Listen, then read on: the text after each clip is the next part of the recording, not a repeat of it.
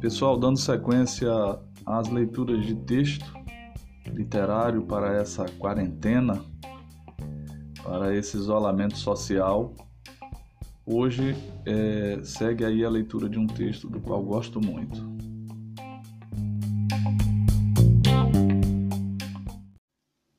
Acordava ainda no escuro, como se ouvisse o sol chegando atrás das beiradas da noite, e logo sentava-se ao tear linha clara para começar o dia. Delicado traço cor da luz que ela ia passando entre os fios estendidos, enquanto lá fora a claridade da manhã desenhava o horizonte. Depois lãs mais vivas, quentes lãs iam tecendo hora a hora em longo tapete que nunca acabava. Se era forte demais o sol e no jardim pendiam as pétalas, a moça colocava na lançadeira grossos fios cinzentos do algodão mais felpudo em breve, na penumbra trazida pelas nuvens, escolhia um fio de prata que, em pontos longos, rebordava sobre o tecido. Leve, a chuva vinha cumprimentá-la à janela. Mas se durante muitos dias o vento e o frio brigavam com as folhas e espantavam os pássaros, bastava a moça tecer com seus belos fios dourados para que o sol voltasse a acalmar a natureza Assim, jogando a lançadeira de um lado para outro e batendo os grandes pentes do tear para frente e para trás, a moça passava os seus dias. Nada lhe faltava. Na hora da fome, tecia um lindo peixe com cuidado de escamas, e eis que o peixe estava na mesa, pronto para ser comido. Se sede vinha, suave era a lã cor de leite que entremeava o tapete. E à noite, depois de lançar seu fio de escuridão, dormia tranquila. Tecera tudo o que fazia, tecera tudo o que queria fazer. Mas tecendo e tecendo, ela própria trouxe o tempo em que se sentiu sozinha e pela primeira vez pensou em como seria bom ter um marido ao lado. Não esperou o dia seguinte. Com capricho de quem tenta uma coisa nunca conhecida, começou a entremear no tapete as lãs e as cores que lhe dariam companhia. E aos poucos seu desejo foi aparecendo.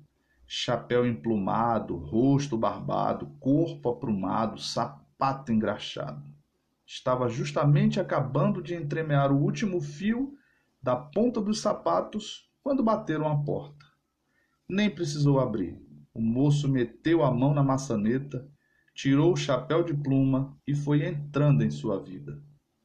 Aquela noite, deitada no ombro dele, a moça pensou nos lindos filhos que teceria para aumentar ainda mais a sua felicidade. E feliz foi durante algum tempo. Mas se o homem tinha pensado em filhos, logo os esqueceu, porque tinha descoberto o poder do tear, e nada mais pensou a não ser nas coisas todas que ele poderia lhe dar. Uma casa melhor é necessária, disse para a mulher, e parecia justo, agora que eram dois, exigiu que escolhesse as mais belas lãs cor de tijolo, fios verdes para os batentes e pressa para a casa acontecer. Mas pronta a casa já não lhe pareceu suficiente. Para que ter casa se podemos ter palácio? perguntou. Sem querer resposta, imediatamente ordenou que fosse de pedra com arremates em prata. Dias e dias, semanas e meses, trabalhou a moça tecendo tetos e portas e pátios e escadas e salas e poços. A neve caía lá fora e ela não tinha tempo para chamar o sol. A noite chegava e ela não tinha tempo para arrematar o dia. Tecia e entristecia, enquanto sem parar batiam os pentes acompanhando o ritmo da lançadeira. Afinal, o palácio ficou pronto, e entre tantos cômodos, o marido escolheu para ela e seu tear o mais alto quarto da mais alta torre.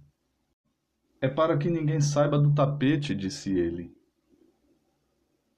E antes de trancar a porta à chave, advertiu: Faltam as estrebarias, e não se esqueça dos cavalos.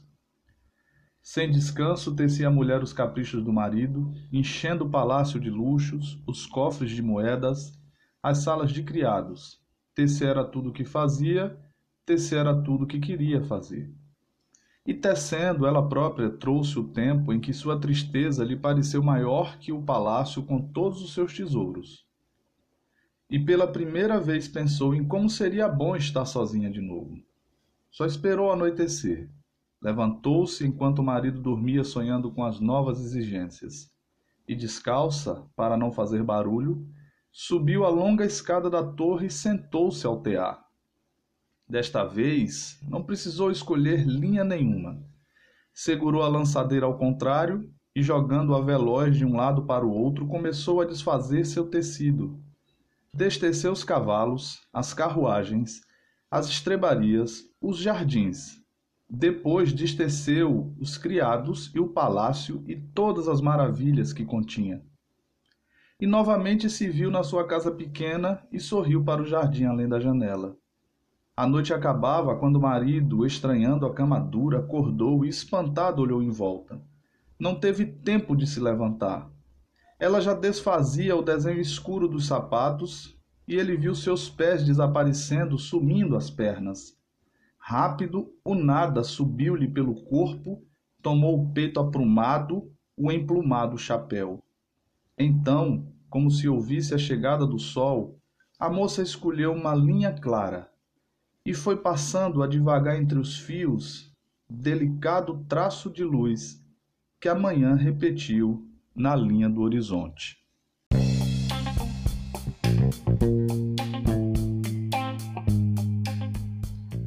O texto lido é A Moça Tecelã de Marina Colassante.